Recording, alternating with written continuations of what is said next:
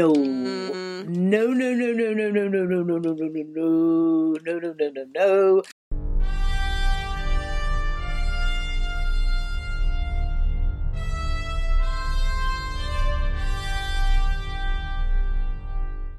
Hello, everyone, and welcome to the very 18th episode of the Octothorpe podcast, a podcast for science fiction and science fiction fandom. I am John Coxon.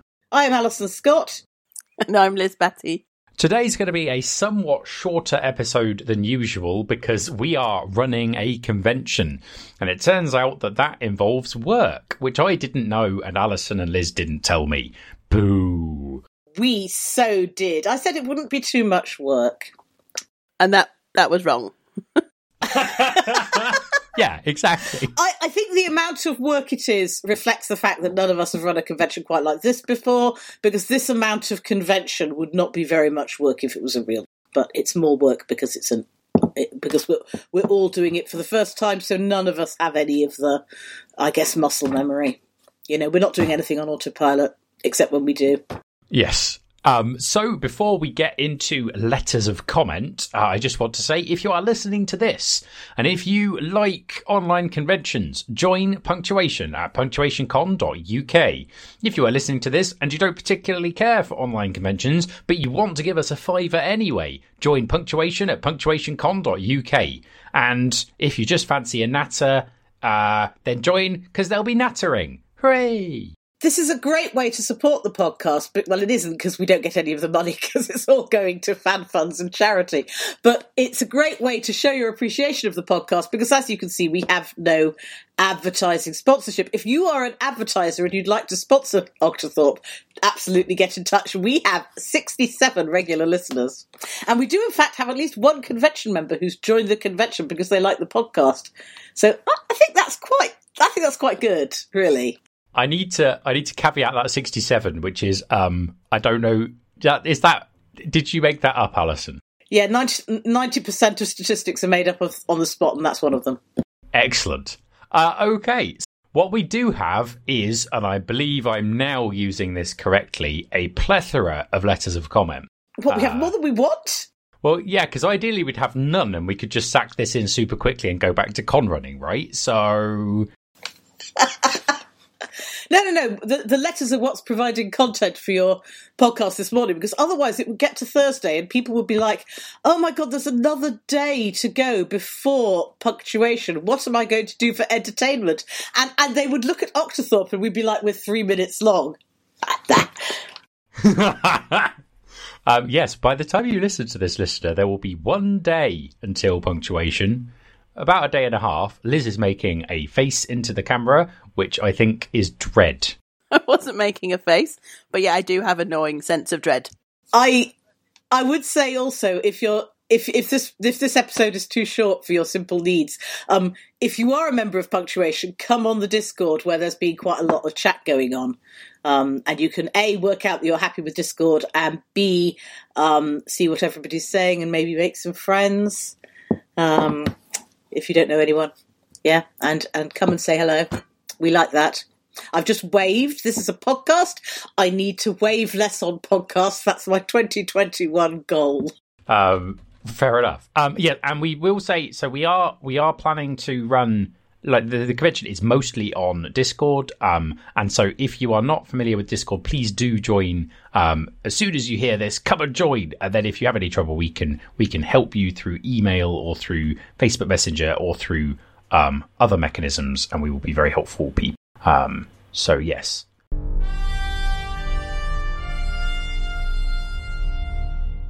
On to letters of comment. Liz, do you want to read Joe's tweet of comment? Joe's tweet of comment about things she's missing from social spaces is the ability to hear and understand multi threaded conversations. And the problem is that Zoom conversations all come from one direction. It's hard to disentangle multiple speakers. And I can see what she means, and that you don't get those sort of occasionally branching and coming back together conversations in a group that you can have, say, if you're all sitting around a table and you know what's going on. In Zoom, you just get a bunch of people talking over each other, and it's rubbish.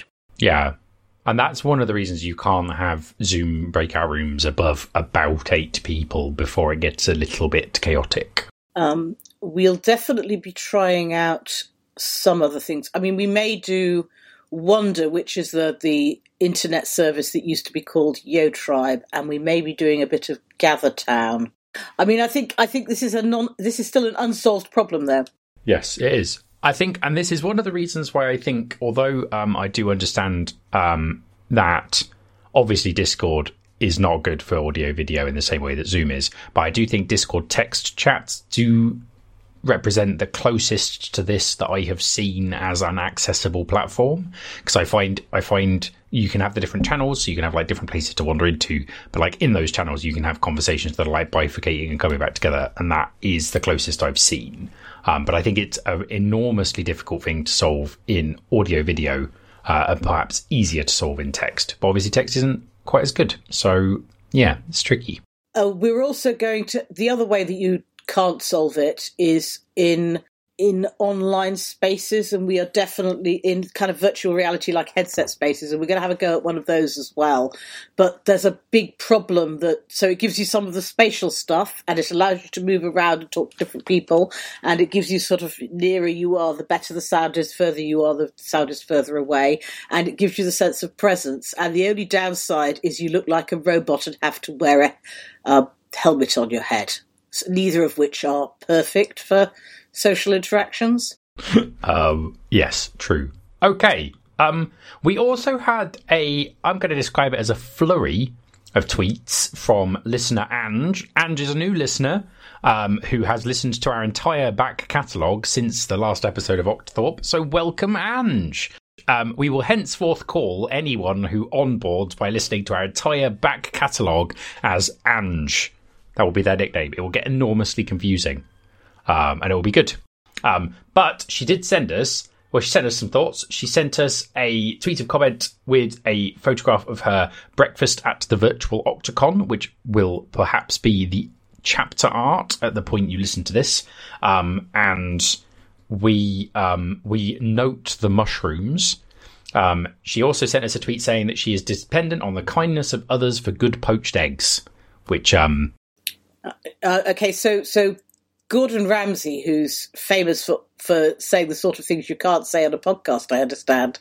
You can, but we have to put a little label on the podcast now. Um, does actually have a video on his on YouTube about how to poach an egg, and it's very good. Excellent. Uh, you can learn to poach eggs; it's fine. Just get fr- fresh eggs. It's very good if you if you know somebody who has chickens the best way to make poached eggs is to get an egg more or less straight from the chicken and make that your poached egg because because eggs poach much better when they're very fresh. Um, this might be too much egg poaching information for our small podcast, but you know. Oh, I don't know. I think it's excellent. No, I, I agree.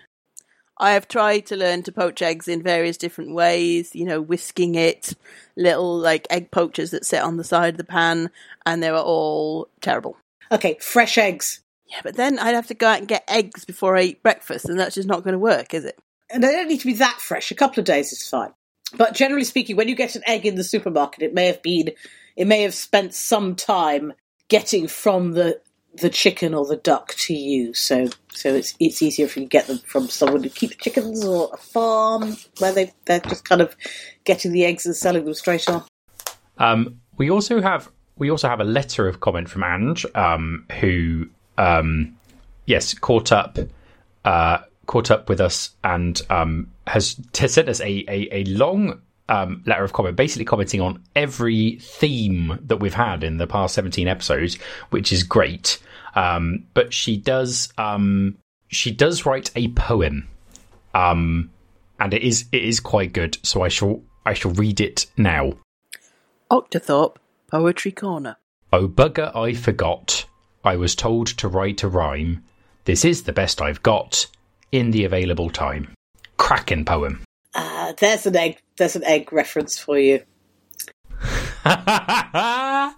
Friggin' yes. So another tweet of comment we got is from Duncan McGregor, who says that he thinks it would be off-brand if we run an online convention and we don't make a complete hash of it which is funny because an octothorpe is sometimes called a hash. Yeah, no, no. I think we've got good news for Duncan. yeah, that's that's where I was. Strongly on, on brand. He he then follows that up with has he asks whether we have pounded this joke into the ground yet, which is funny because an octothorpe is sometimes called a pound. It's quite good. I thoroughly enjoyed this tweet. You can't see, but I'm nodding vigorously. And, and no, I'm fairly sure that we've not yet pounded that joke into oblivion and that our readers will help. I think Duncan's the only one that's come up with it, so hats off to Duncan. He wins my respect. He already had it, but. Uh, okay. We also had other letters. We also got a letter of comment from Max, uh, which was titled A Thought Vigorous.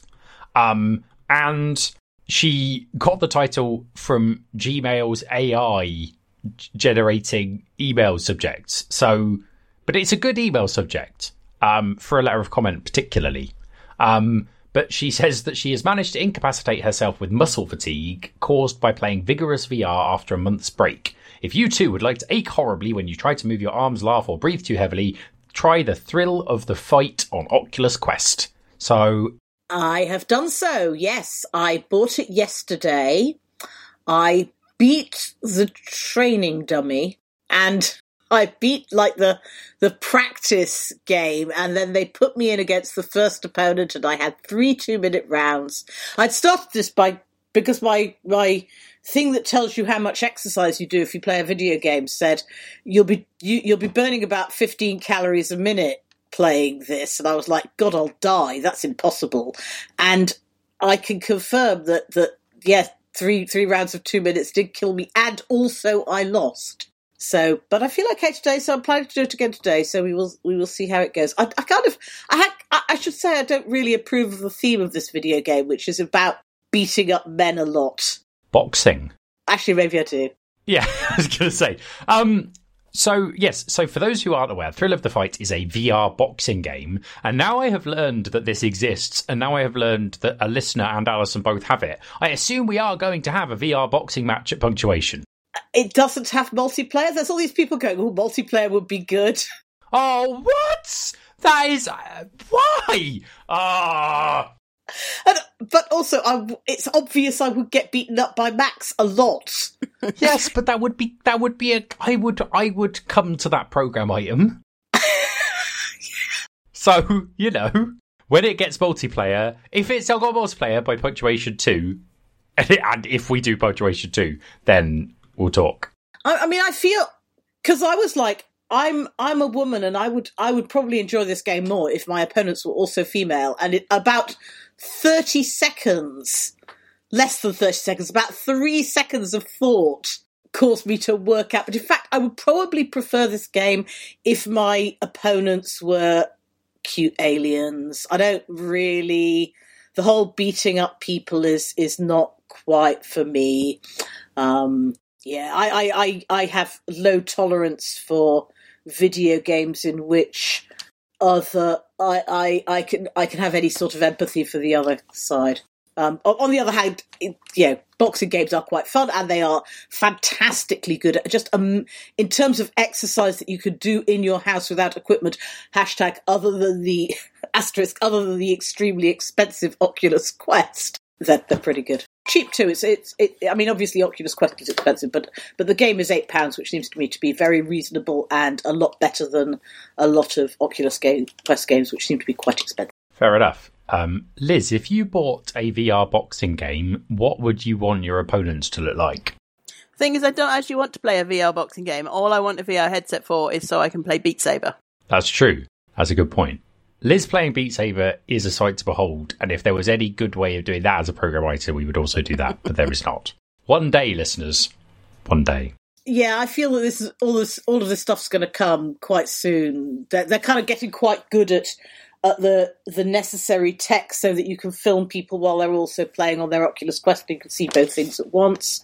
Mm. Um, yeah, I um I feel I might actually enjoy this game more if if I was beating on Donald Trump because I'm not done with that yet. I mean, it's going to yeah, take a little fair. while, and, and I can also think of some also current politicians that I could that I wouldn't mind having as my virtual.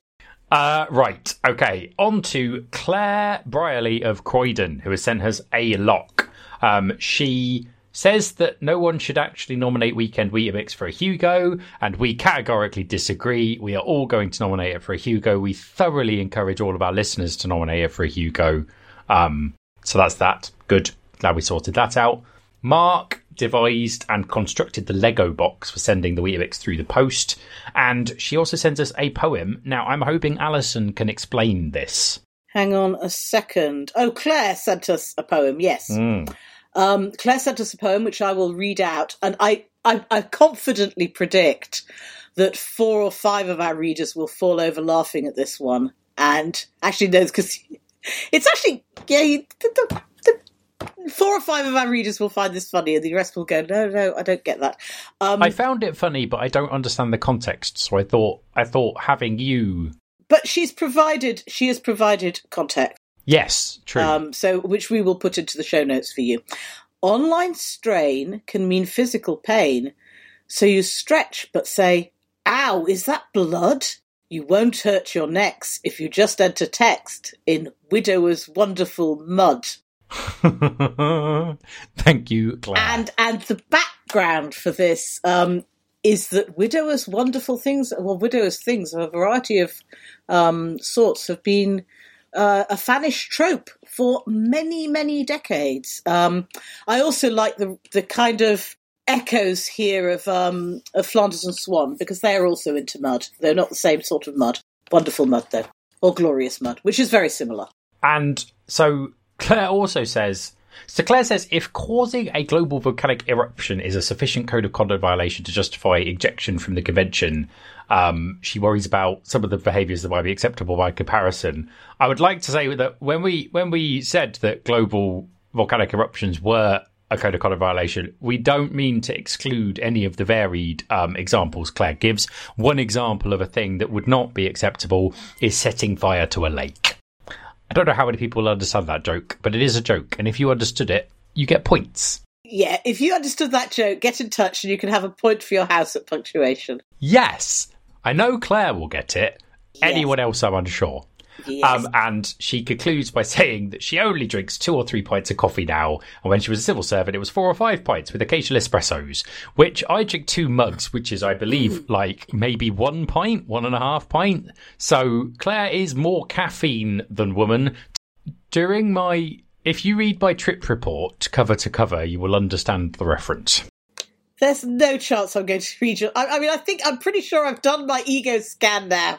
That's why. That's why anyone who understands the joke, yeah, that, that that's why anyone who understands the joke gets a point because I am not confident. It's like PhD theses; they do not get read widely. Is that like how you know when sometimes like professors will put like a hidden word on their webpage that you have to quote back to them when you email them to prove you've actually read their website? This is basically your shibboleth for whether I've read your TAFF report, isn't it? Yes, something like that. Oh my god, that's amazing!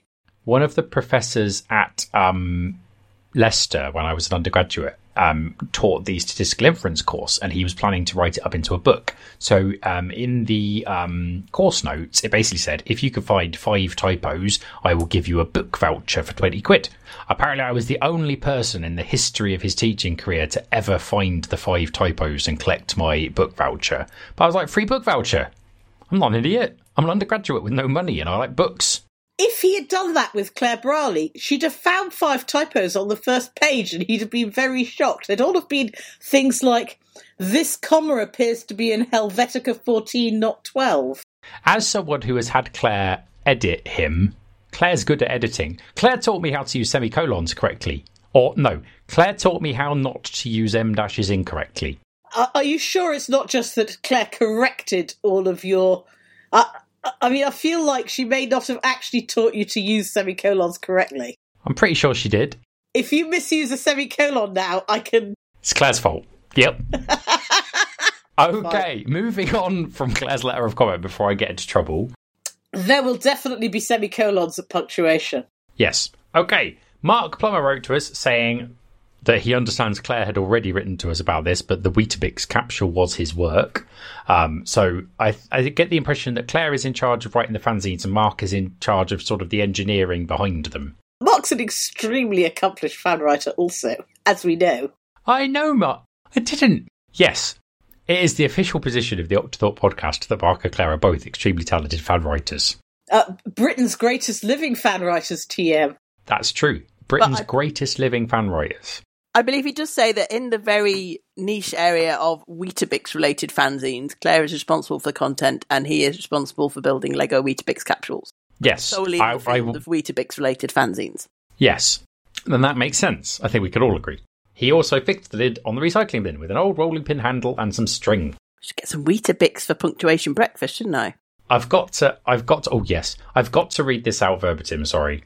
Um, in this fan household, I am responsible for engineering projects such as making little Lego Weetabix capsules and fixing the lid on the recycling bin with an old rolling pin handle and some string, as well as ironing and putting things down in the wrong place. Claire is responsible for Weetabix related fanzines, list making, and putting things in the right place, especially commas. That's true, and we're we're. It, it was very good. It made me chuckle quite a lot. Uh, but yes, and he also mentions that we mentioned that the Weetabix fanzine is eligible in Best Fanzine Hugo. He says technically el- eligible. I would define it as gloriously eligible. Um, and then he says, thanks to Octothorpe, he finds himself in the personally surprising position of having something to nominate in the Best Fancast category. No, you're not going to put that in the podcast, John. We we do not put things like that in the podcast. We just say something like Mark also said some very nice things about Octothorpe, which we're going to, which we're not going to repeat.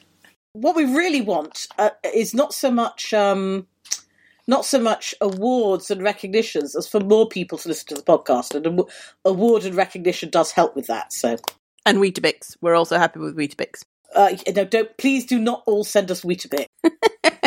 Definitely do not send me Weetabix because, as previously elaborated, it might be complicated. I I don't mind people sending me Weetabix on the basis that it would save me a trip to Waitrose. It doesn't really, though. It does if people send enough Weetabix.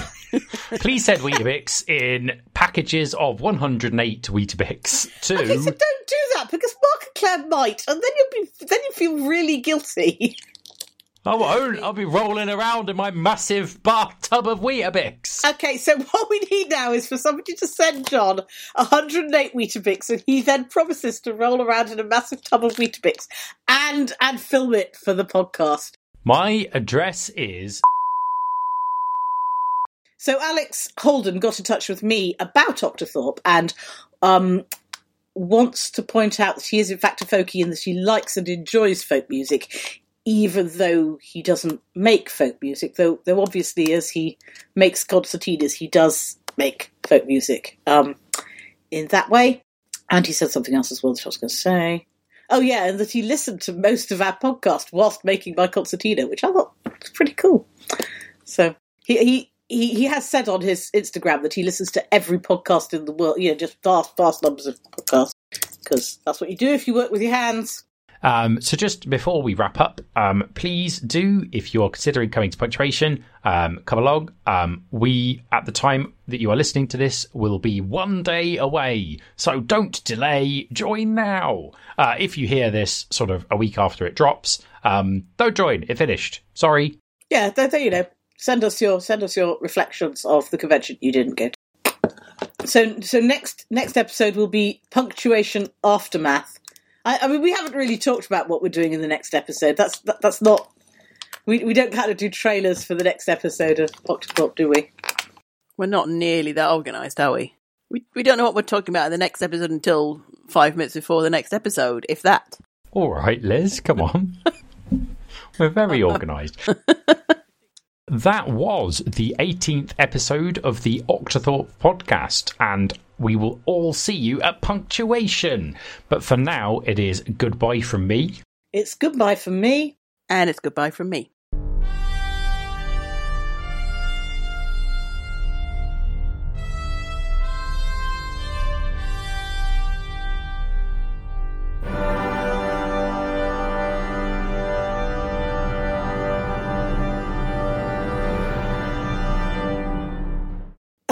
Um, Ange has also sent us a photograph of a full English breakfast at her full English breakfast at Virtual Octocon, um, and she is planning a similar breakfast for punctuation. I, I think you should make the breakfast like a chapter heading because it's kind of a demonstration of what breakfast should be like at virtual conventions. Have you got this We- picture? Didn't, didn't we cover that like two minutes ago in the podcast, Alison? I mean, it's a great idea, Alison. And if I hadn't said it two minutes ago, it would definitely go in. Okay, so I'm senile and my brain is fried. Ah, I don't know. uh, I thought you were doing a bit, and then I realised you weren't doing a bit. Uh, anyway, but yes, cracking idea, Alison. I might leave your version in and take mine out. I'm kind of wondering Um, what I did. I think you were probably distracted by um, looking up other letters of comment or reading answers. I was I was distracted by reading Alish's letter of comment, but I mean I think I must have been more than averagely distracted at that point because that's obviously the thing that caused us to be talking about poached eggs in the first place. Yes. Yes, Yes, exactly. Exactly. The theme music for this episode was Fanfare for Space by Kevin MacLeod at Incompetech.com, used under a Creative Commons Attribution 3.0 license. This podcast will end at the beep. Beep.